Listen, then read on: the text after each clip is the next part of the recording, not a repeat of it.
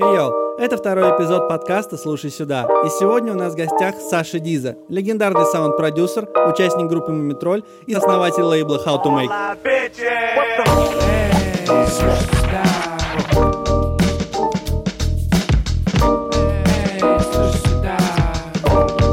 Going on? Спасибо большое, что нашел время. Ты не понимаешь, как это много для нас значит. Значит, реально. Да, потому что, типа, а, мне кажется, в каком-то смысле у меня детская мечта реализовалась сейчас, но мы к этому, типа, подойдем. О, ну хоть чья-то. Да, а, Супер, я рад. а, смотри, ну, у нас на самом деле такой формат, что в целом просто болтаем, как нам комфортно. Мы, естественно, там готовились, чтобы чтобы не повторяться и чтобы тебе было это интересно. Вот, но типа абсолютно расслабленный формат, мы можем обсуждать все что угодно. Вот, Все, без проблем. Ага. Вот мы в прошлом выпуске нашего подкаста, мы его начали с того, что у нас был в гостях Артур Крим, и Макс тогда его так Мгм. представил, он сказал, у нас в гостях легенда уфимского хип-хопа, и э, мне даже немножко страшно, потому что в этом выпуске у нас тоже, типа, легенда в гостях. Вот, и, а, наверное... Легенда русского рока. Ну, да, вот понимаешь, в том-то и дело. Я, я когда думал о том... Помните, сборники такие были? Да, Легенда да, да, рока. супер, супер старые да, штуки. были. Но, типа, понимаешь, вот как только... а, я просто думал, вот как бы я тебя представлял. Я подумал, что если я скажу «легенда», то там сразу дальше троеточие и знак вопроса, типа, потому что чего, и дальше надо сказать какое-то слово, которое как-то тебя определяет. Но, типа... Леге- ле- Не легенда даже, а легенды и мифы Древней Греции. Ну, да, да, да. Ну вот в в том-то и дело, понимаешь, то есть, типа, потому что а, Это что было давно и неправда. ты легендарный битмейкер, саунд-продюсер, а, участник а, Группа объедин- Мумитроль. группа Мумитроль, участник объединения Cut to Kill, фаундер лейбла а, How to Make, просто музыкант с большой буквы. Вот музыкант, кстати, едва ли с большой буквы. Вот. Как-то а- одной, одной- одним пальцем в клавиши еле попадая. Ты говорил в одном из интервью, что, типа, я, типа, там в клавиши тыкаю. Я, я- я просто встречал э, два подхода к этому. Знаешь, некоторые люди говорят, ну, ты музыкант только если ты играешь на музыкальном инструменте или только если у тебя есть музыкальное образование, но как будто бы э, там постмодернизм, да, он все изменил, и теперь... Мне, мне кажется, что сейчас даже не важно иметь какие-то саунд-продакшеновые э, скиллы. Я просто не знаю, как ты ходил на какую-то художественную выставку, и там выставлялся там художник в гараже, который вообще никогда ничего не делает руками, все для него делают люди, которых он нанимает. А он просто такой креатор, типа, он говорит, «А давайте сделаем там вот такую инсталляцию, а давайте сделаем вот такую инсталляцию. То есть все, что он генерирует интеллектуально, это типа идеи. В этом смысле, конечно, безусловно, для меня ты музыкант, ну, типа, и мы живем в такую эпоху. Вот ты все-таки скромничаешь, или ты действительно считаешь, что, то есть, что, это, что это предполагает какое-то наличие каких-то формальных, обладание какими-то формальными навыками, или там, э, Образование. да, или образование, или что-то еще? Ну, на самом деле, э, у меня был такой опыт, когда я начал э, больше времени проводить в Японии, я э, представлялся людям, и я поинтересовался, как будет слово «музыкант» по-японски, чтобы э, там некоторые не англоговорящие, чтобы быстро там донести свою позицию какую-то. И э, я узнал, что есть слово «ангака», и я говорил, что я ангака, но потом меня поправили, мне сказали, что нет, ангака — это все-таки в таком, в большом смысле музыкант, это значит то, что ты играешь на каком-то инструменте, и, М, э, то есть, всё- вс- т- то есть в японском языке есть все-таки вот это разделение. Я, я приемлю все типы. Просто даже, даже если это переложить, там, не знаю, не на музыку, на что-либо другое, а, допустим, не знаю, сдача сессии, да, ты сдаешь сессию, ты можешь всю ночь сидеть, а, зубрить уроки, можешь у ректора на даче картошку копать. Как бы зачет ты получил, получил. Как ты его получил, это уже никого не волнует. Ну да. Э, Другой, другой вопрос, э, самоцель это зачет получить или самоцель это все-таки получить знания о предмете, который ты изучаешь в институте. Тут уже по-другому чуть-чуть вопрос стоит. То есть, э, если ты хороший менеджер и можешь организовать какой-то арт-проект, э, при этом не будучи художником, возможно, ты можешь э, позиционировать себя как э, такой ху- художник от менеджмента, не знаю. Но если все-таки обращаться к классическому какому-то пониманию, то все-таки для меня музыкант — это человек, который связан именно с музыкальным текстом и э, хорошо им э, орудует.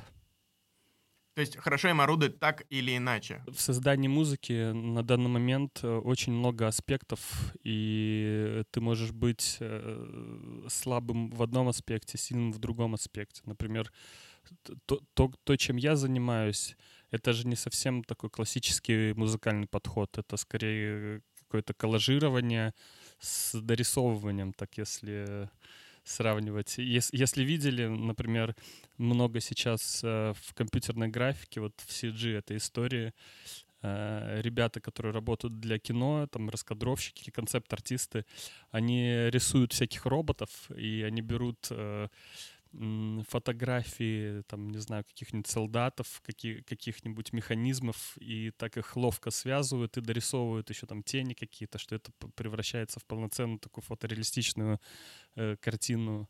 Вот я примерно таким же занимаюсь только в- с музыкой. То есть я могу брать э, любые аудиоматериалы уже существующие и э, как-то их коллажировать, видоизменять, э, если мне надо там дописывать на каких-то инструментах э, свои какие-то музыкальные партии. Но все, что касается музыкальной теории, это очень далеко от меня. И да, я скорее прибегну к помощи каких-то своих более опытных друзей в этом, чем буду сам сидеть тыркаться, партитуры там составлять какие-то, писать. Слушай, вот ты сказал про коллажирование. Э, Блин, мы просто с Максом, когда готовились к подкасту, э, я не знаю, вот у меня, честно, было ощущение, что мы хотим про тебя выпустить жур- журналистское расследование, потому что столько всего хочется спросить, но очень ограниченное время. А, мы, мы тебя хотели спросить, ну, как и многие, мне кажется, твои интервьюеры, про э, этимологию псевдонима э, проекта Диза. Ты говорил, что, что типа Диза — это вообще дизайнер. Вот. И, Ну, это дизайн, скорее, чем типа, дизайнер. ты там э, упоминаешь э, Вутан Клан в том числе, но мне вот просто безумно интересно, неужели, э, учитывая твою связь с хип-хоп музыкой, э, Риза как битмейкер, ты подразумевал какую-то связь с этим, когда придумал это? Или, или Конечно, нет? Или- подразумевал. Мгм. Да, Прикольно. У меня просто был старый, старый э, псевдоним Джем, Да. и э, это, это у меня еще с детского какого-то, не знаю, со школы, с баскетбола, там был Slam and Jam, и там я сам себе придумал, что я джем, и там я себе подписывал граффити какие-то, мы рисовали, еще что-то. А, И потом мне, мне это имя не нравилось, потому что оно, э, когда оно стало артист, э, артист-неймом, оно, э, ну, так нем- немного пошловато, примитивно звучало. И более того, э, у меня было написание другое, то есть я не Джем писал, J-A-M, а D-Z-H-E-M, Да. как Дзхем. И с этим было связано много проблем. Мне никогда не писали правильно, и э, мою вот эту педантичность это ранило. Я решил упростить. А У меня был приятель, э, он канадец, французский канадец, и у него, его зовут Бенуа, и у него проект назывался Бенуа. И однажды я увидел, что он поменял, э, он сделал BNWA, типа как мгм. Бенуа так сократил. И я, ну, и, и я понял, что, в принципе, оно читается как Бенуа. И сразу вспомнил, э, да, что Риза тоже, оно читается как всего. Э, Во Владивостоке у нас Эрзея его называли. Я думаю, что много где его так Да. Да, у- было у- такое, У, нас также, ну то есть типа в этом и прикол. То есть я подумал, что знаешь, можно показывать, э, попросить человека прочитать э, э, твой псевдоним, да, ну название твоего проекта и понять, слушал ли он Вутан Клан и читал ли он там типа про Ризу и про то, что там типа это Рейзер на самом деле и так далее. Ну, вообще у него это Раким Зигизаги Аллах. да? Это его... А я- а я да, это читал Раким Зиги... Я, я, может быть, Э, читал э, какой-то... Resurrection. У него еще был Resurrection второе. А, а Да. я, я слышал какую-то байку, может быть, это неправда, что, типа, это результат какой-то акапеллы, где, типа, было слово «рейзер», типа, как бритва, типа, и он что-то там, кто-то тогда скретчил это, и они стали, типа, ри- Риза как-то это сократили. Но, может быть, Нет, это неправда. нет, там все, там все достаточно проще. Это результат был его увлечением э, исламом, Мгм, и ну первый да. его проект был Раким. э, принц Раким, Раким, и э, он решил отойти от этого имени уже в процессе, когда э, хотел, ну, пер- хотел перестать заниматься поп э, такой историей в классическом. То есть, если слышали Ракима запись, они, в принципе, ничем на тот период времени не примечательный такой хип-хоп. И то, что предложили в свое время Вутен Клан, это было, был выход за какой-то за, за шаблоны, за рамки. Это звучало ну, достаточно дико, ну, в таком в смысле, как wild, wild. И да, и они, и они, и он, он себе поменял имя, и поменяли все его братаны, там они сделали себе Джиза, ODB, там посокращали. Такое у них было. Ты знаешь, я, я просто еще тебя спросил об этом, потому что, а, насколько я понимаю, а, ты пришел к а, хип-хопу, ну, тут тоже вопрос, как это назвать, но окей, пу- пусть это будет там хип-хоп, а, через электронику. Думаю, что нет. Нет? Думаю, что нет. Нет, я- это, я, это я в электронику пришел через хип-хоп. Вот, э, это просто безумно, безумно интересно для меня, потому что а, ты говорил, а, как будто бы тоже в каком-то материале, что ты слушал сначала, условно говоря, не, не, не Джей Дилу, а условного там Square Pusher, да? И у меня сложилось впечатление, что ты что это была та музыка, которую ты слушал сначала. Или нет, все-таки? Или, или что, что у тебя... Там было, было много разных начал просто, М, видимо. Ну, то есть изначально, изначально, когда я в первый раз вообще э, поймался на том, что э, я обратил внимание на музыку, на какую-то, и что мне эту музыку слушать интересно, я хочу слушать именно такую музыку, это были, наверное, Prodigy все-таки. То есть Мгм. 97 год, мне тогда было сколько-то там, 13. Вот, и в 13 лет, да, я сильно завис на Prodigy и начал их, э, можно сказать, изучать. И изучая Prodigy, я наткнулся на, конечно, гигантский пласт музыки, о которой я не знал. Там же как бы и Wu-Tang, там же и Beastie Boys, и э, классика какая-то 80-е, 90-е, уль- а- Ultramagnetic MCs, Cool Kid, вся вот эта тусовка. И э, чуть позже я уже серьезно увлекался именно хип-хоп культурой и э, диггел уже ее, то есть там и Джеймс Браун пошли, в- ну, в общем-то, и какая-то поп-музыка вокруг э, хип-хопа, которая на тот момент в 90-х существовала, там те же Джамираквай, э, там. Э, Потом я занимался э, граффити, брейкдансом и, в общем-то, вс- всем, чем можно было э, хип-хопа, хи- э, всем, всеми ответвлениями от хип-хопа я позанимался в своей жизни. И таким образом, да, я там через брейкданс э, познал какие-то бибой фанк направления, все, все, что там на Battle of the Year играло. Да, да. То есть я, я, я из каждого пытался какую-то все-таки музыкальную вытаскивать. Из граффити тоже много, и э, из граффити много панка я узнал, много какого-то э, экстремальной музыки какой-то, типа там хардкора. Ну, хардкор английский, габер, габер какой-нибудь. Ин- Интересная штука, потому что мы как будто бы подобрались э, здесь э, немножко так аккуратно к э, вот этой истории. Расскажи, пожалуйста, вообще, ну, ты взрослел в Владивостоке в целом, и насколько в Владивостоке музыкальная культура вот в то время, в, в эпоху модемного интернета, скажем так, насколько она была там развита? Потому что это интересно. То есть сейчас мы понимаем, что у всех одинаковый примерно доступ, да, к там, музыке и так далее. А а тогда как будто бы это было гораздо сложнее. И мне всегда интересно было, насколько э, удаленные от Москвы, сильно удаленные, особенно от Москвы, города там, да, и регионы, насколько они были погружены вообще в музыкальную культуру, в развитие там и так далее. В, в 90-х, в конце 90-х, в начале 2000-х, ка- мне кажется, во всей России был такой бум м, хип-хоп-музыки, хип-хоп-культуры. Я думаю, с выходом Da Boogie Crew клипа все, все выбежали срочно во двор крутиться на голове, как бы, да, и вообще э, дигить эту тему, изучать, э, собирать какие-то материалы, и на фоне этого, в принципе, хип-хоп-комьюнити было достаточно большое, то есть уже рэперы это были не те, кто ходит в футболках Оникс, да, как бы, и знают только Тупака, Biggie и там еще две группы. То есть э, уже, уже, уже начала развиваться как-то эта история. К тому же э, тогда же начали выходить всякие сборники с русским рэпом.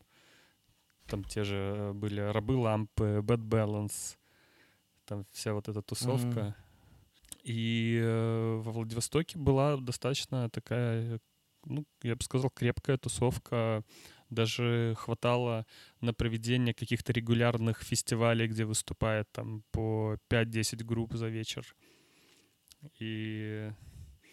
Ну, это, это начало 2000-х, да, конец 90-х. Типа 99-й, 2001 вот такие года. Просто понимаешь, что, что меня безумно впечатлило? А, вот мы говорим про, про 90-е, начало 2000-х, но в 2005-м, это просто тоже одна из вещей, а, про которые мы хотели с тобой поговорить. А, в 2005-м а, вы с Муджусом а, дропаете релиз-сет, Сетс. да. а, где ты еще под псевдонимом Джем. И мы с. Максом, мы с Максом что-то его переслушали вот на последней неделе, и просто э, это какой-то отвал башки. Да, это взрыв вообще, абсолютный. Потому что, ну, в том числе с точки зрения времени выпуска, то есть это и сейчас-то звучит безумно круто, а тогда я просто задумался, ну, то есть, типа, это, условно говоря, по-моему, там за год, да, до, до выхода Дона Джей Дилла. Мгм. И да. до- то есть, как будто бы это до того, как сэмплированный инструментальный хип-хоп стал повсеместно модным, прям модным. Ну, то есть, э, типа, э, ну, вот мы обсуждали с Артуром там, на прошлом подкасте вот эту эпоху, когда люди ходили в футболках Джей Дилла, Changed My Life, там, и так далее. Но- Да-да-да. Но, но при этом это, это после какого-нибудь там, типа, Disintegrated Loops э, Уильяма Басински, Я, это- кстати, о нем только пару лет назад узнал. я тоже, я тоже узнал, ну, не очень... не- Из-за э, мимасов каких-то. Да, да, да, да, да, да, да, да, да, да. У меня, кстати, такая Где же была парень история. девушке шепчет на ухо в клубе, что я тебе пришлю все, всю антологию после вечера. Да, да, да, да, да. Было такое. Вот. э, И просто э, он звучит безумно авангардно. Э, Ну, на, на мой вкус, для, для того времени. То есть, типа... Даже, даже сейчас он звучит безумно авангардно. Для того времени это вообще какое-то было, ну, что-то непонятное, мне кажется, для Да. большинства. Э, мы, ну, то есть, мне кажется, здесь в тему э, этот вопрос, потому что как будто бы недостаточно просто слушать Bad Balance э, в начале 90-х, начале Нет, 2000-х. ну да, ну... Что бы такое написать? в- Ну, это уже в конце 90-х, но т- две- 2005 это уже столько времени прошло. Это- где-то в 2004 году я переехал в Москву, и э, там и- во Владивостоке чувствовался очень сильно дефицит именно информационный, то есть у меня были какие-то запросы, которые я не мог э, никак удовлетворить э, в плане там я интересовался французским хип-хопом, еще какими-то э, какой-то музыкой, которую мне негде было банально послушать, кроме как коротенькие какие-то отрывочки в интернете я мог находить. Э, э, Тогда не было, да, всех этих стриминговых штук. И э, плавно можно перейти еще к одному вопросу. Наверняка это э, я когда приехал в Москву, я первым же делом пошел на горбушку, и э, там, в общем-то, э, в изобилии можно было уже найти, там, там уже существовала хип-хоп точка легендарная. Э, Сереге Смоку привет, кстати. Вот. И э, и там я уже начал затариваться как-то музыкой, познакомился с ребятами и пошел туда работать. И это были, кстати, очень... э, Сколько я где-то года полтора там проработал. Это э, базу, которую я набрал там по музыке, она ну такая колоссальная была. То есть я разбирался я работал в Мистерии звука. Это был э, фирменный магазин лицензионных дисков, но из-под полы мы продавали пиратские, и там все, что касалось современной электронной, гитарной музыки в разных жанрах и аспектах, там от какого-то почти что мейнстрима до самого лютого авангарда. В то же время у меня уже был сэмплер SP303, я Мгм. его купил у диджея Tactics, кстати. Димке тоже привет. Вот. И, и я потихонечку начал там сэмплировать, э, сэмплировал, сэмплировал. Мне было вот интересно как-то понять, э, как я могу полностью э, избежать вот этой концепции, что я играю на каком-то инструменте, который выдает звуки, из чужих звуков так, чтобы сами авторы не могли догадаться, что это сделано из их песен. Да, да. Уже до этого я был знаком с Муджусом. У нас с ним в одно время было первое выступление на одной вечеринке. Мы тогда с ним познакомились. Э, Подумали друг про друга, что мы э, фрики, и одно время так общались только, когда встречались в каких-то компаниях. А потом мы каким-то образом с ним э, начали общаться, и он мне показал, что он делает, я ему показал, что я делаю, и это каким-то чудесным образом э, оказалось очень э, схожим. Вот. И мы в итоге взяли часть моих треков, часть его треков, соединили это на сборник, на такой и выпустили. Ну, что касается э, музыкальных референсов, да, для этой записи, ну, мы слушали очень много тогда Warp, Ninja Tune, всю вот эту штуку. И еще был немецкий лейбл Escape Records. Э, такой музыкант его зовут Пол. Он э, глава этого лейбла, он же мастеринг-инженер. У него дома стоит э, виниловый этот э, катер, на котором он режет мастер-диски. То есть такой он э, достаточно серьезный. Они ориентированы были на вот эти все даб, даб эстетику такую. То есть э, э, это уже было время, когда, э, видимо, Basic Channel стали такими легендарными э, музыкантами.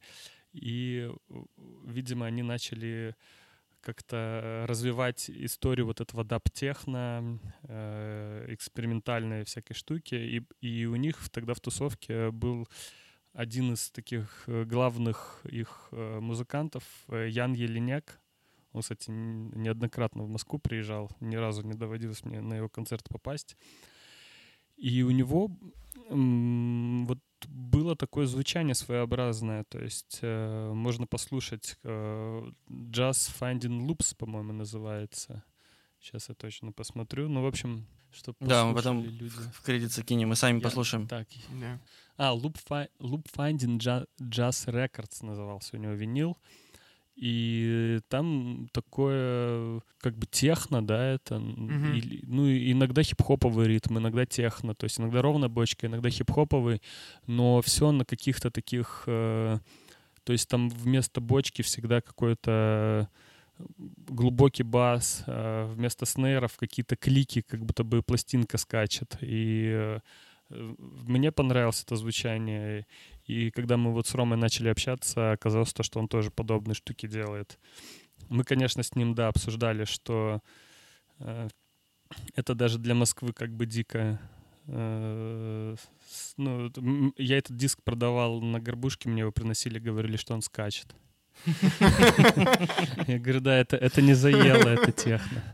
Слушай, а, а- а- а это чисто, там, там, это все-таки чисто сэмплы, потому что, потому что, потому что... Это мне- более того, это более того, весь альбом сделан, по-моему, из трех треков М, э, Джона Колтрейна. мгм, Офигеть.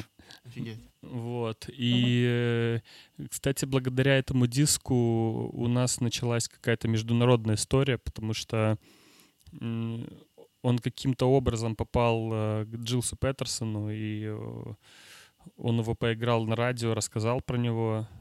Ну, то, что не то, что про него рассказал, э, он просто описал, какая музыка там играет. И спустя какое-то время э, мне начали приходить письма, при- приглашения, какие-то предложения там э, выступить за границей где-то. И вот так. Году, в году в 2007 мы уже со всей силы катались, да, по всяким Европам, Польшам, Германиям, Австриям. Вообще, конечно, Словакиям. в целом, а, вот э, для меня русский, да, анд- ну, андеграунд и в целом там хип-хоповая история и битмейкинг, особенно в нулевых, это, ну, аб- абсолютный парадокс, потому что в 2005 году вышел, э, я- вообще в 2004 году вышел потрясающий альбом «Контейнеры» Эдвард Руки-ножницы, где э, Бумага. о, Эдвард Руки-ножницы, бумага, да-да-да, Бумага, да. э, который полностью спродюсирован с Пашей Техником, и я считаю, что Техник то есть, не знаю, да, у меня с людьми всегда спор, потому что люди считают, что Паша Техник — это исключительно фрик ютубный, но на самом деле для меня и для многих тех, кто вот э, копнул глубже, группа контейнер это вообще... откровение было на тот момент. Это Вот абсолютно, не- да. Там не было еще такого э, смыслового, да, контекста, прям, то есть он со вторым альбомом как-то начал проявляться, вот этот улет в космос совсем. А, мы тогда слушали с ребятами э, из русского рэпа, ну, что мы там слушали, DCMC мы слушали, Мгм. Опля Раз, первый альбом. Я считаю, что это вообще как бы э, в Красную книгу надо занести этот альбом, что в такой они, они первый, мне кажется, удачный э, репрезент такой хип-хоп э, русский. И контейнер на этом фоне тоже очень классно выстрелил, э, потому что э, если вот послушать э, рэп того времени, все старались э, каким-то натужным голосом э, каких-то какие-то сложные мысли транслировать. э, А у техников все было на таком расслабоне. Да, Я это думаю, это фан. подкупало очень сильно. Да, слушай, а у нас вот в этой связи просто был как раз вопрос, а, не, не- кажется ли тебе, что как будто бы а, куда-то пропало вот это все наследие, которое должно было быть, да, потому что вот есть там Паша Техник, есть... Есть лапти там, Да, да, Джексон Кром, Но, AKA. мне кажется, еще надо разделить. Есть как будто вот а, чисто как бы хип-хоп тусовка, а есть, ну, я не знаю, словом битс это, наверное, надо назвать, да, там, или, не знаю, или абстракт хип-хоп мгм. какая-то еще, еще отдельная тусовка. И все это огромное количество людей с самобытным звучанием.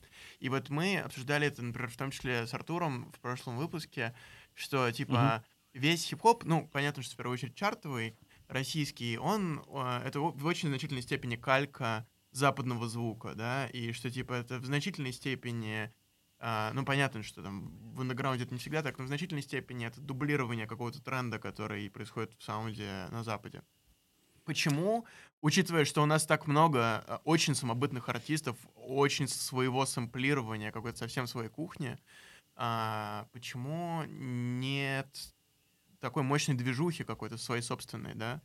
Вот почему, почему вот э, это не протекает в мейнстрим так активно? Вот ты, например, хороший пример того, как артисты из андеграунда взаимодействуют с мейнстримной музыкой, ну или хотя бы дон- доносят свою музыку до широкой аудитории сравнительно. Но почему это так мало в России? Ну, я не знаю. Мне кажется, то, что у нас вообще продолжительное количество времени идет вот эта попытка сделать какой-то а, международный поп-проект русский. Мне кажется, не знаю, есть какие-то примеры у нас, что прям вот Мне кажется, нет. Приехал ты... Ну, там, не, Не- знаю, группа Тату была. Да. Я- Э, Про Фейса у меня спрашивали в Лос-Анджелесе один раз. Э, Я знаю, что, вот, ну, допустим, у Крем-Соды этот последний их альбом... Я... А, ну да, кстати, вот не крем-сода, а именно, а именно вот их этот, э, как он называется, клуб... э, Locked Club, Как? да-да-да. Locked Club, да, вот. э, Его тоже я- я котируют. об- наблюдаю, да, то, что ребята вот, э, типа там, Boys Noize какие-нибудь играют. Мгм. Вообще их знают, в принципе, за границей. Ну, не... Ну, может быть, кстати, да, там, то, что касается танцевальной музыки, есть у нас там примеры, там, Нина Кравец, там, да, и Прокси в какое-то время такой был достаточно популярный, популярный персонаж. Ну, там, по работе с Депешмот, Продиджи, Мерлином Мэнсоном, как бы понятно, какого уровня, в принципе.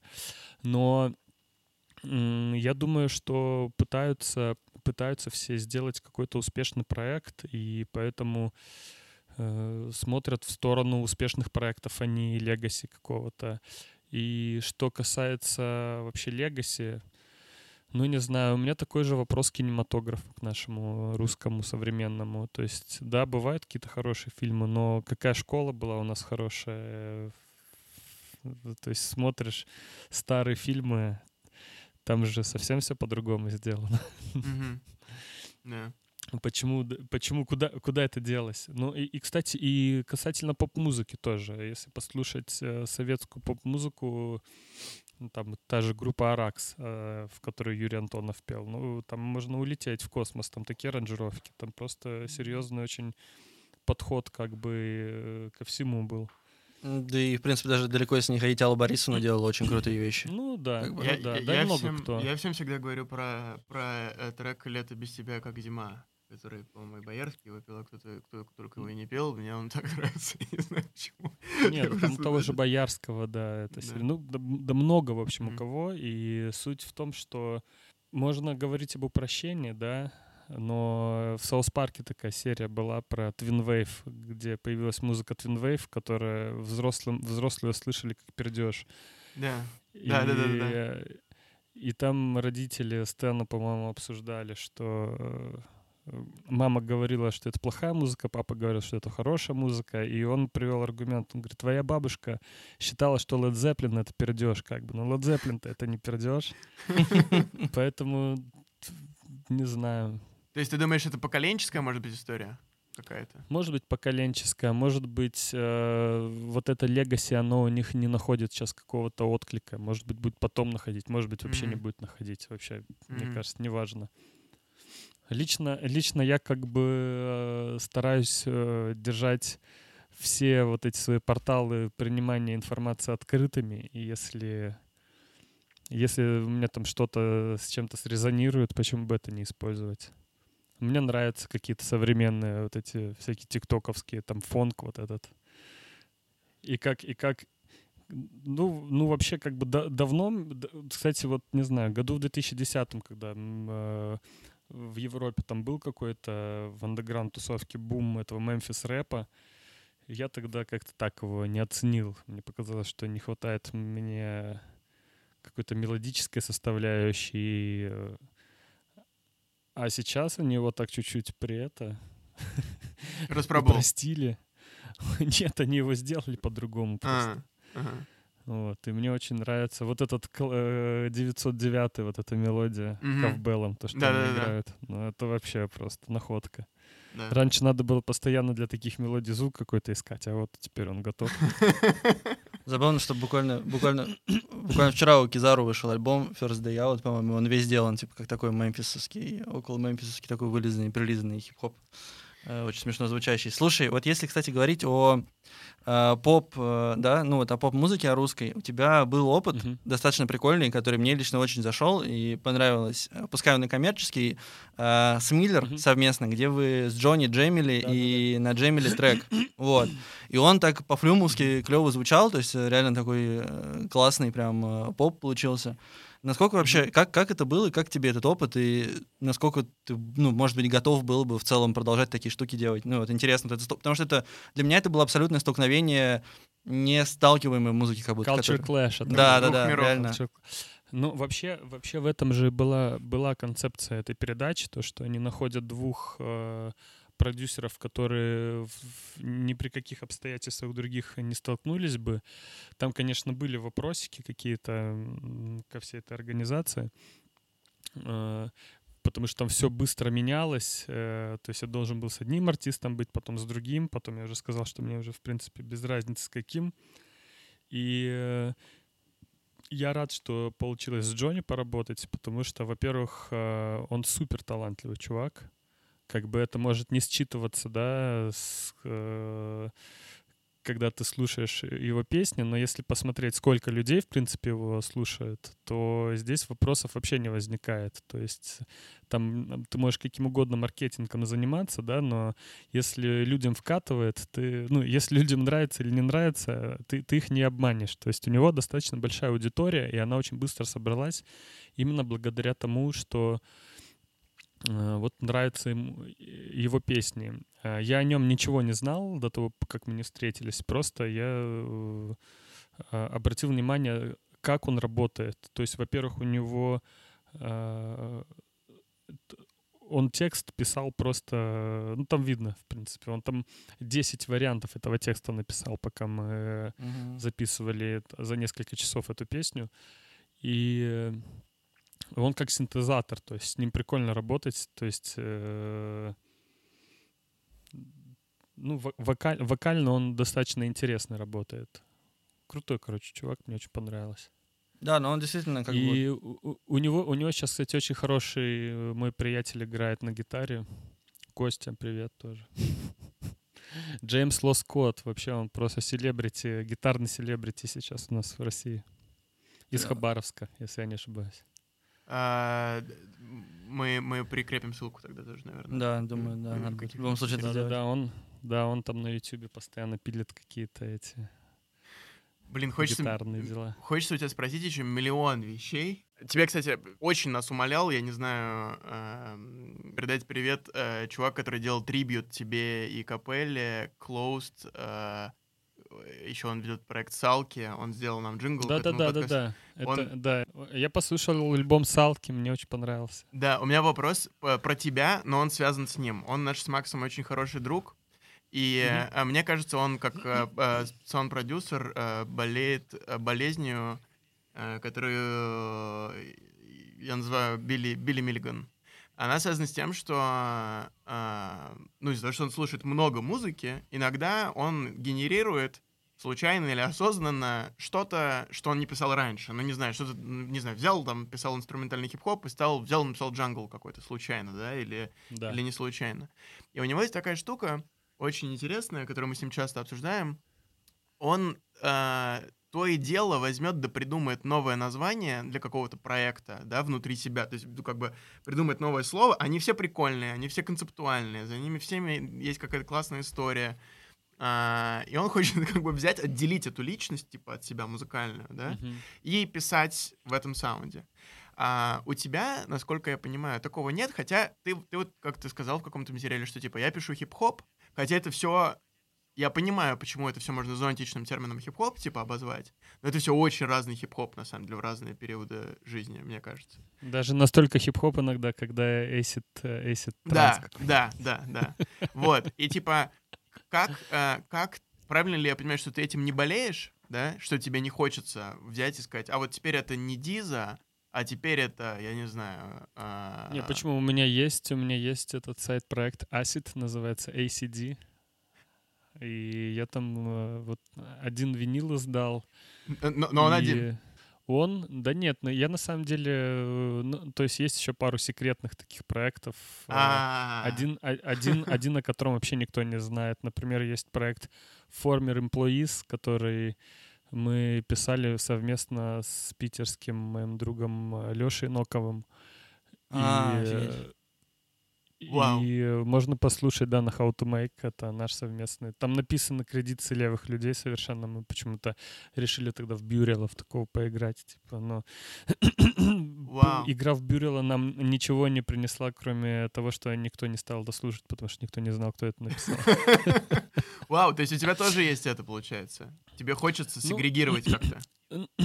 Я бы, я бы вообще каждый релиз с новым именем издавал, но Мгм. э, есть определенная сложность с тем, что э, нужно людям тогда объяснять много, что... Мгм. Ну и вообще качать два проекта, а не один. Ну да. Да, И... То есть все равно какой-то у тебя основной должен...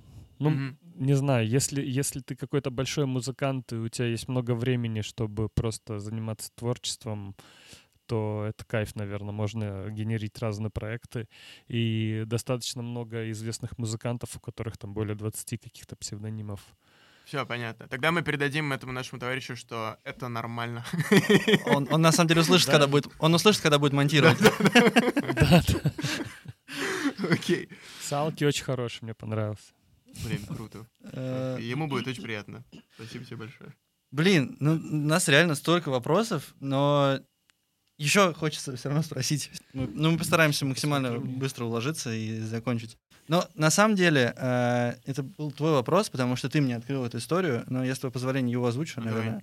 Э, мы знаем, что ты увлекаешься в целом геймингом очень сильно, и есть очень известное, ну, наверное, малоизвестное, или для меня оно было неизвестно, но Егор мне показал, и я офигел. Видео 2012 года, где ты подключил... э, Да нет, на самом деле, можно я, э, видео так, с ги- где ты с Да. ге- с контроллером, их много, но я просто, э, я Да. начал рефлексировать, как, как я начал тебя слушать, и у меня есть видео, э, которое я добавил в 2000, по-моему, 11 или 12 году, ВКонтакте, представляешь? Я был в 10 классе, где просто, Так. типа, ты, ты джемишь, ты, ну, закоммутировал контроллер с Эблтоном, видимо, я не знаю, или, ну, в чем ты тогда писал, в Да. каком секвенсоре, и Ну и просто ты джемишь, и, и это очень крутой, Да. очень крутой бит. Но я, кстати, с Мумитролем тогда последнего, в принципе, выступал э, с геймпадом. То есть у Да. меня всегда геймпад на сцене был. Да, у нас два И- вопроса. Э, э, э, про- Да. Прости, что я тебя перебил. Первый, ну вообще интересно, как тебе это пришло в голову? Это, ну, очень, ну, то есть это высказывание, или тебе это реально удобно? Как ты до этого додумался? А второй вопрос, э, он про то, что ты в футболке Funk на этом видео, и нам стало интересно, слушаешь ли ты Funk, и как ты относишься к Stone Throw Label и G-Funk вообще и так далее. Дэйм Фанк, да, это Стуси, причем какой-то там был этот, вот, кстати, сегодня опять мне Стуси с того же времени, наверное, осталось. А, Дэйм Фанк мне очень нравится, конечно, и э, вообще Stones Row э, гигантская корпорация, которая породила миллион крутых им- имен всяких. Пенат Баттер Вульф крутой чувак, конечно. Да, да. У у меня на вертаках вон слип- слипматы Stones Row. Ага. Так, а что-то там еще было, да, какой-то А- а прошлый? Первый вопрос был, собственно, про тебя, да. Про Да, контроль. про контроллер. э, Слушай, там вообще все очень э, как-то само собой сложилось. Я гастролировал по Европе. У меня там где-то несколько месяцев было гастролей. И потом был месяц перерыв. И я на месяц э, остался в Бельгии, в, Льеж- в городе Льеж, у своих друзей. Э, Это такие чуваки, Хермут Лобби они называются пришлю, как правильно пишется. По- По-французски они Эрмут Лоби, но так они как Хермут Лоби пишутся. Они э, очень замороченные такие были тогда IDM и хип-хоп, все вот это. И, как выяснилось, э, серьезные кодеры, э, программисты. Тогда они очень сильно заморочились. Тогда как раз вышел Max for Life, если знаете. Да. этот, на основе Max MSP, э, Max for Life для Ableton. Да. И они сильно им э, изучали, и у них был такой спорт, они брали какие-нибудь э, дешевые диджейские MIDI-контроллеры, э, мэпили их таким образом, чтобы они на них могли целый трек играть. То Ага. есть э, избегали основного функционала, но переназначали, то есть они делали барабаны на кроссфейдерах, Э, куча видео есть на YouTube. Мгм. Э, в итоге это все вылилось э, сначала в программу BitSurfing, Мгм. для iPad, на которой я тоже очень много делал. А, Потом это в они программу сделали? Playground. Да, их софт? да, это Вау. их программа. Вау. Да. Bitsurfing, Playground потом был. Там они много с кем сотрудничали. И с Cold Cut, по-моему, у них там есть трек. И с э, D-Styles, э, с вот этой всей тусовкой. Вот. И сейчас у них вышел Bitsurfing 2. И я, э, в общем-то, месяц целый с ними тогда провел. И они спросили, придумай, что тебе сделать, мы тебе сделаем. И я говорю, ну давайте PlayStation джойстик мне это подключите к, к Ableton, да, и они мне сделали патч, и он до сих пор работает. Офигеть. Блин, ну это выглядит очень круто. Особенно вот на том видео ты просто сначала типа показываешь, э, какой сэмпл на каком, э, на какой кнопке, а потом ты берешь и разыгрываешься. Да, там, там прикол, в, прикол в том, что там можно сделать э, то, то, как они мне напрограммили это все, там можно сделать, что сэмплов больше, чем кнопок. В зависимости от последовательности нажатия у тебя Мгм. проигрываются разные сэмплы. мгм, Они то же самое делают с контроллерами типа MPC, когда у тебя 16 пэдов, но по сути у тебя больше, чем 16 звуков. То есть если ты играешь а, там раз, два, три, четыре, то э, он играет одну последовательность, но если ты играешь в обратную сторону, он играет другие М. сэмплы, например. Офигеть. Да, или какие-то барабанные сбивки по одному пэду, где он тум-тудум-тум, тш. Блин, Это ну, очень круто вы- выглядит. выглядит очень круто, реально. да, И просто с контролем это какой-то вообще стиль. Бу- Ну, будущее. В, в этом еще как будто есть высказывание какое-то. Я, я просто подумал, блин, это вообще ну, такой какая-то перформативная какая-то штука, особенно учитывая, что ты играешь в игры. Я подумал, блин, может быть, а, это какая-то метафора чего-то что-то такое. Ну, это так, и- так было, на самом деле. Оно все органично как-то сложилось. Я просто ездил тогда по, э, по европейским моим концертам у меня был свой спорт. Я э, находил раритетные видеоигры на всяких стоках э, в магазинах бэушных, где их за 5 копеек продавали. Или э, самое лучшее было это когда в каком-нибудь магазине типа GameStop, где есть полка всегда с непопулярными играми, и они запакованные, стоят и написано там, э, там три диска за 10 евро. И среди них стоит какой-нибудь лютый раритет вообще, который тут же на eBay уже стоит там больше 200 евро в любом виде, а ты его покупаешь так. Вот у меня было такое хобби, то есть я ездил, находил вот эти видеоигры, у меня в итоге полный дом видеоигр этих. Вот, и параллельно приходилось какие-то аксессуары там прикольные покупал. Вот у меня розовый был джойстик для PlayStation, розовый пластма... э, прозрачный пластмассовый был, еще там всякие разные. Офигеть. То есть это как диггинг, только игровой. Типа, да, это и есть цел- игровой диггинг. да. Целая культура. Слушай, а, ну, раз мы за этим зашли, все равно мне интересно, потому что я не могу себя назвать заедлым геймером, но все равно я слежу за этой индустрией и могу время поубивать за этим с удовольствием, с превеликим. Самая твоя любимая видеоигра вообще за все время, вот которой ты готов возвращаться и вернуться? Есть такое? Ну, у меня есть дзен игры, в которые я могу включать просто такая песочница. Это игры была скейт сначала, на М. скейтборде катался. Мгм. Сейчас какой-то на четвертой плоке я скейтборд тоже играю. А, Skater XL, я знаю, М. мне кажется. Да, скейтер XL, да. Да. Такая она, конечно, жутковатая немного, но, но сойдет. А, В Overwatch мы с сыном гасились одно время очень э, активно.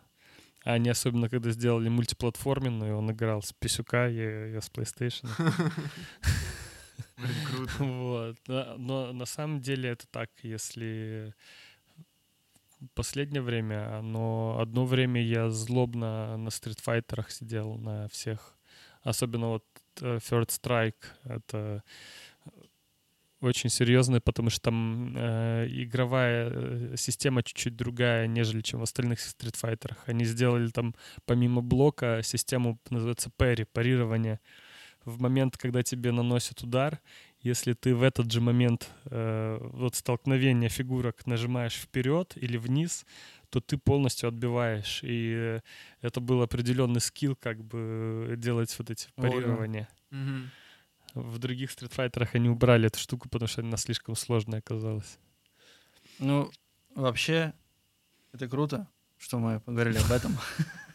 И о видеоиграх. И на самом деле мы как раз можем, наверное, перейти ко второй части подкаста. И Ну да, нет, просто нам иначе мы не остановимся. Да. потому что можно говорить, мне кажется, часами просто. Но мы можем продолжить эту тему. Как раз на самом деле э, мы задали тебе несколько вопросов, и одним из вопросов был любимый саундтрек к видеоигре. И ты Да. открыл, ну, мне кажется, мир вообще целый. Лично для меня я Да, в шоке был с этого. Да. Э, Я даже, ну, потом дам со своей стороны короткий комментарий, потому что для меня это было прям...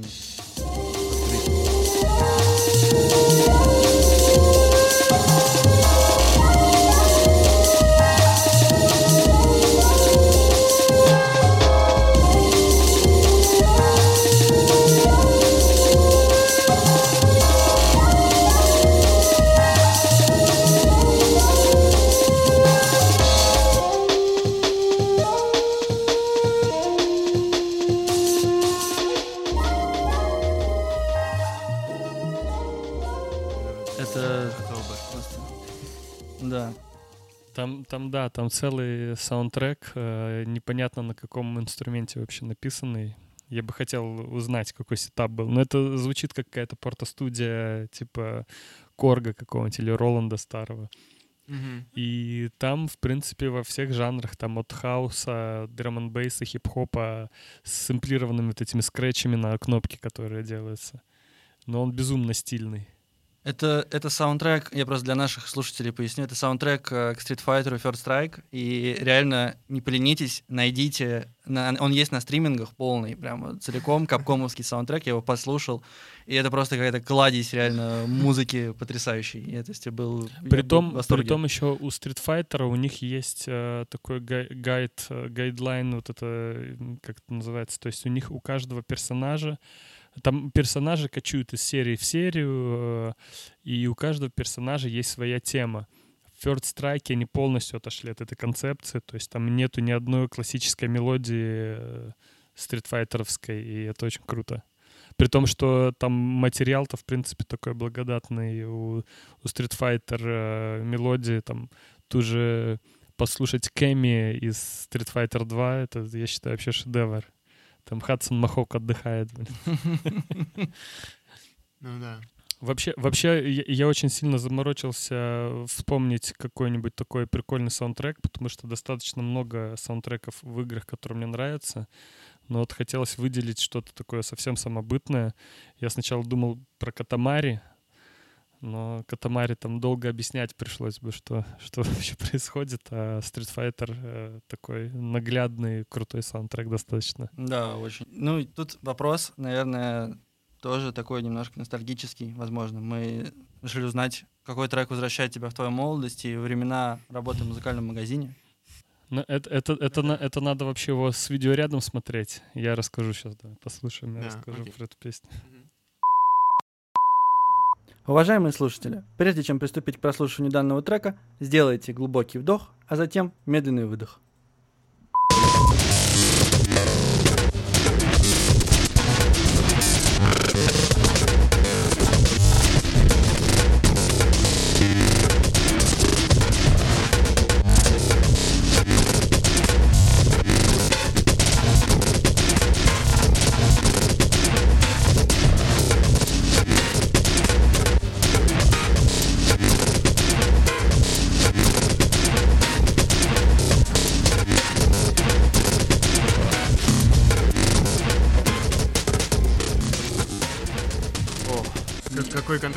Предыдущим треком?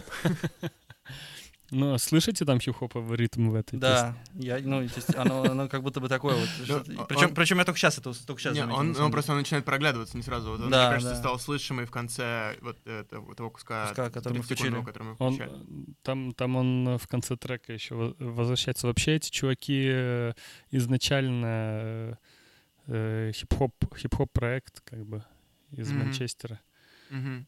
Не, не уверен, что тут прямо из Манчестера, но где-то там в этих местах, в Ну, пригородах. Расскажи, ты просто надигал это в те времена вот- и слушал? Да, это меня вообще просто шокировала эта музыка в свое время, потому что, во-первых, я увидел э, клип, это называется Мгм. Атекра, как они, я не знаю, как они правильно называются, Мгм. Атекра. Вот, а, трек называется Ганс Граф, и э, если загуглить, э, это был первый видос с генеративной графикой, где графика под музыку совершает какие-то действия, и когда э, они выпустили этот клип, то, в принципе, все вот это CG-комьюнити офигело, потому что так до этого никто не делал. То есть не... еще была легенда, что якобы они сами-то не пишут там никакую музыку, а просто программируют какие-то каких-то роботов, которые алгоритмически выдают вот эту музыку, и музыка управляет видео. И я, я знаком с некоторыми ребятами, кто там в силе света занимается, еще там в разных компаниях, кто занимается 3D-графикой, мэппингом, вот именно генеративкой, кто э, когда, когда музыка управляет э, графикой. И они мне рассказывали личные свои истории, что когда они видели этот клип, э, то есть из-за этого клипа они вообще пришли к, к к этой профессии. Э, Но сейчас никого уже не удивишь, да, то, что эта музыка управляет графикой, и спустя где-то 10 лет а- от Экра признались то, что они пошутили, на самом деле там нет никакой генеративной графики, что это все написано написана музыка руками, и графика вся нарисована руками, также под музыку просто. Блин, ну это уда- очень Ну, ну, удачная шутка. Но, но это, это, это забавно, да, потому что благодаря этому клипу очень сильно вот этот скачок э, ра- развития вот этой вот э, культуры всей произошел. Ну, в том числе благодаря ему. Ну, Вот, и еще я почему вс- вспоминаю, почему меня уносит в какое-то молодое время, потому что, ну, я был мелким ублюдком, и это э, первая песня, которую я включил своему новорожденному ребенку. Андрюх, привет, сори, вот такой вот батя у тебя. Вау. Я, ему, я, его, я его принес как бы да, домой и говорю, сынок, а сейчас-то я тебе настоящий музон включу. Ну, блин, ни ума, ни фантазии, конечно. Ну, вроде да, человек хороший у меня вырос, поэтому Ну, конечно. Блин, аутекра, аутекра не помешала. Но вообще психику можно испортить. Не ставьте детям, пожалуйста, фикствинов, аутекров. Ф- л- Лучше уж это... Лучше какую-нибудь э, спокойную, гармоничную, математичную, пусть у них там по-другому классику Ну да. Но, кстати, от Эрика Сати, мне кажется, тоже можно загрустить. От некоторых его вещей. рексатив депрессию гоняет, реально тоже как бы абсолютно. Ну да, да, да, да, от кого угодно может закрутить. Вон, Дэвида Сильвиана послушать тоже может это. Ну да. А, Мы хотели тебя спросить, вообще у нас могла бы быть еще целая там ветка, но опять же просто чтобы экономить там э, с, с уважением относиться к твоему времени. э, Вот один из наших вопросов, он касается How to Make. Мы спросили тебя, какой у тебя любимый трек, который был выпущен на How to Make. А, Давай тоже послушаем кусочек и потом судим. Да. Обсудим.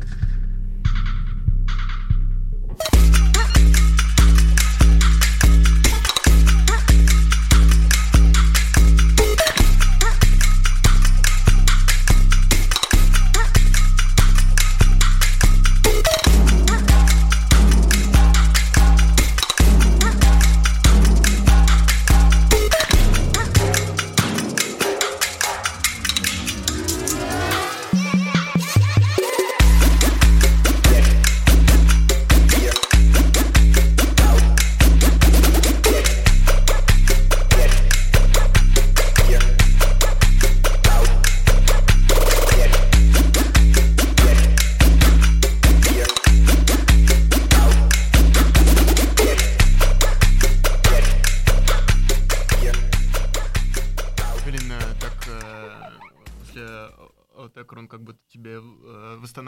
связи, короче.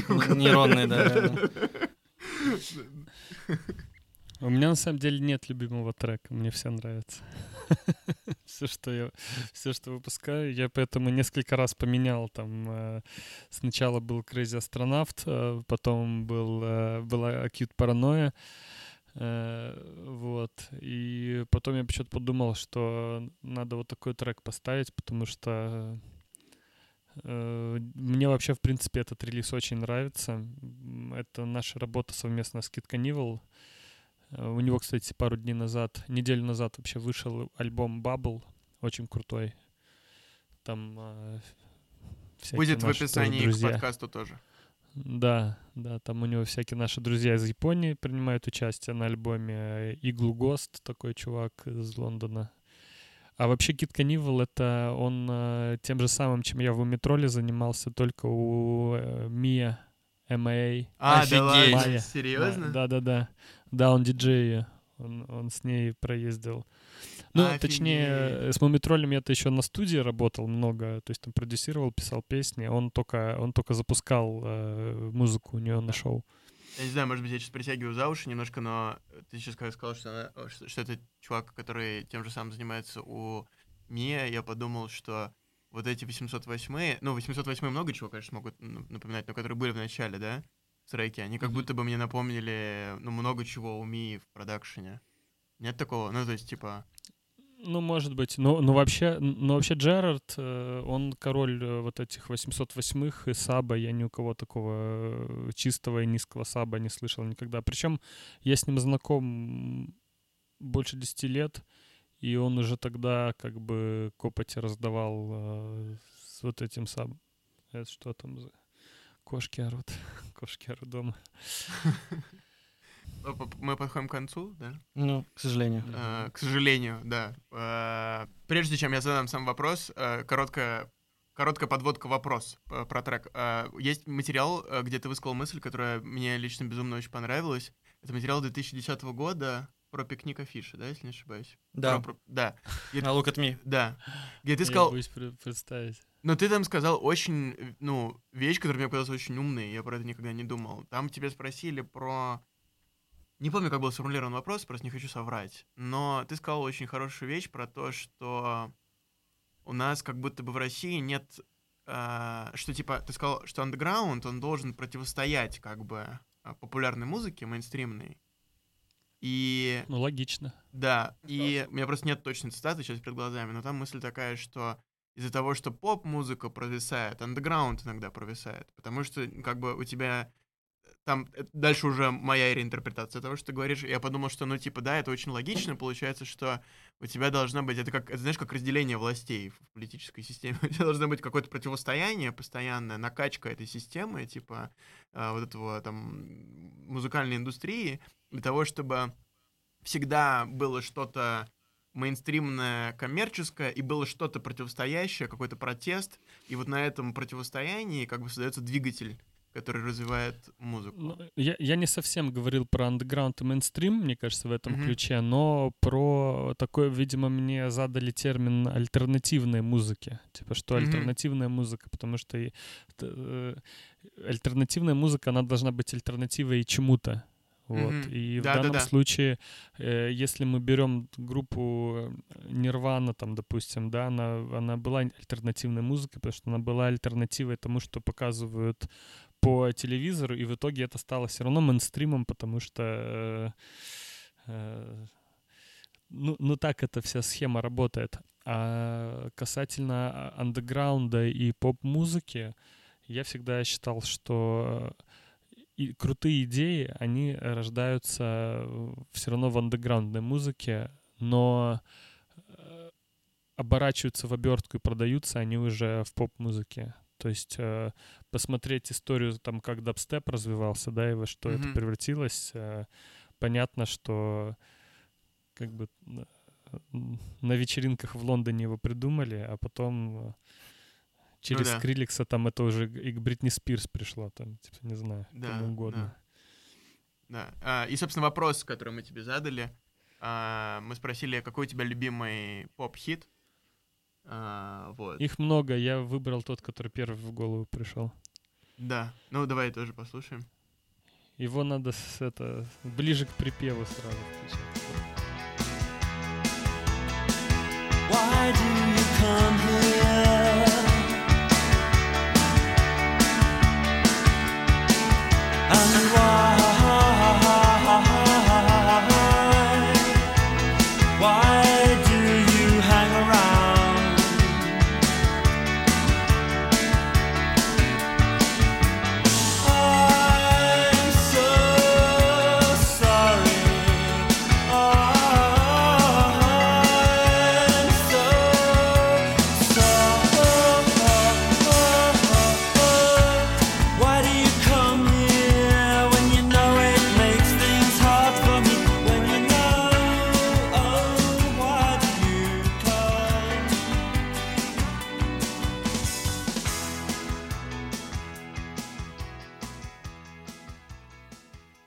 самом деле не хочется даже выключать, если честно. Он такой, так, радует всегда.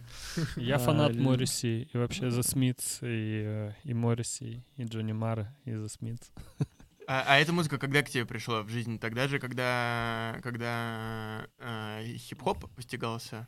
Нет, Или- уже после, уже сильно после. Нет, ну, в принципе, см- смотря что мы хип-хопом, опять же, называем, но Мгм. The Smiths э, э, я плотно начал слушать году в 2010 Я не знаю, откуда... А, нет, я вспомню, я знаю, откуда я его начал слушать. Я э, немного занимался тогда и- и гитарой, и Мгм. э, мне нравился очень э, серф-рок и псайкобили, рокобили, вот эта вся музыка. Я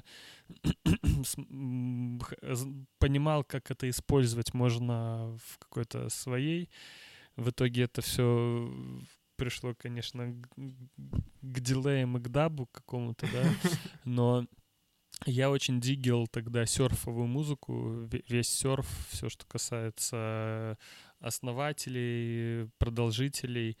И э, я наткнулся на трек, по-моему, Handsome, Handsome Devil называется у The Smiths. А Джонни Марр, гитарист, он как раз очень, у него такой был там э, этот Fender Jaguar, и вот у него все эти серфовые прихваты, аккордики были. И я тогда заинтересовался и нашел клип, и когда я увидел клип, он состоял из каких-то концертных э, я вообще думал что The Smiths, там типа все эти The Strokes, The Doves, это вся вот эта современная музыка. Я не знал, что это старая группа. То есть я знал название. Ну, типа, как многие думали, что Beastie Boys это что-то типа Backstreet Boys. Примерно так же со мной произошло. То есть я э, включил клип и увидел э, вокалиста, и я подумал, нифига себе, какой он эпатажный, почему же это не такая гигантская группа? И, ну, примерно пару запросов в Google э, разоблачили э, все мои эти знания. Оказалось, что, что это нереально гигантская группа. И э, та же история, там, по-моему, Коачелла или что это было, когда Коачелла позвали... То есть The Smiths, они просуществовали всего несколько лет, по-моему, года три или четыре. Два или три года, За это время- да. Да, три года. За это время успели стать культовыми. И, в общем-то, Коачелла, по-моему, если я не ошибаюсь, э, предложили им выступить, э, и так, чтобы сильно не мелочиться, за реюнион The Smiths предложили им миллион долларов сразу, на что они отказались. И потом следующие пять лет они им предлагали каждый год выступить, увеличивая гонорар на миллион долларов. И в итоге там на каком-то на 5 миллионах долларов они опять отказались. И один японский бизнесмен предложил э, Smiths сделать три концерта. Это Токио, Осака, Киото за 75 миллионов долларов. Э, И Джонни Марр в Твиттер написал, что группа The Smiths не выступает в своем оригинальном составе, и это никак не связано с суммой гонорара, который вы нам предлагаете. Я подумал, что это был крутой жест. Да. И, э, но, я, но, но это, в общем-то, культовая группа, да, действительно. Ну, они, да, они очень сильно повлияли вообще на британскую музыку в целом. Как бы, на Да и разные. на И музыку, что за- да, вообще. И, и что забавно, что Морриси вообще изначально, он был очень большой фанат э, группы New York Dolls, и он э, хотел, изначально у него была мысль в своем творчестве отражать именно глэм-рок, короче, вот всю такую штуку, но, как мы слышим, Но он его, в общем вообще- отразил в каком-то виде. Слушай, Саш, мы, в общем, в, э, с Максом в превью к нашему подкасту написали, что подкаст «Слушай сюда» — это про исследование э, как бы связи музыки и современного мира. Вот, мне кажется, что твой selection э, очень разный, очень разный с точки зрения времени, жанров э, и вообще всего. Э, он настолько много нитей протянул, да, между вот э, действительностью и музыкой, что у нас получился отличный выпуск. Спасибо тебе большое, что ты Спасибо нашел- вам, ребят, очень приятно было поболтать, интересно. Да, спасибо тебе огромное. Мы надеемся, что тебе было интересно. И да, комфортно. спасибо, да. Мы тогда да, смонтируем. спасибо, спасибо. Ну Ну да. там вот ваш как раз салки повырезает. Да, нет, он, он вообще, если бы не он, э, мы бы, конечно, звучали гораздо хуже. Так Ага. что, Влад, привет, и спасибо тебе Все, большое. Владу привет. Да. А, спасибо тебе огромное и хороших тебе выходных.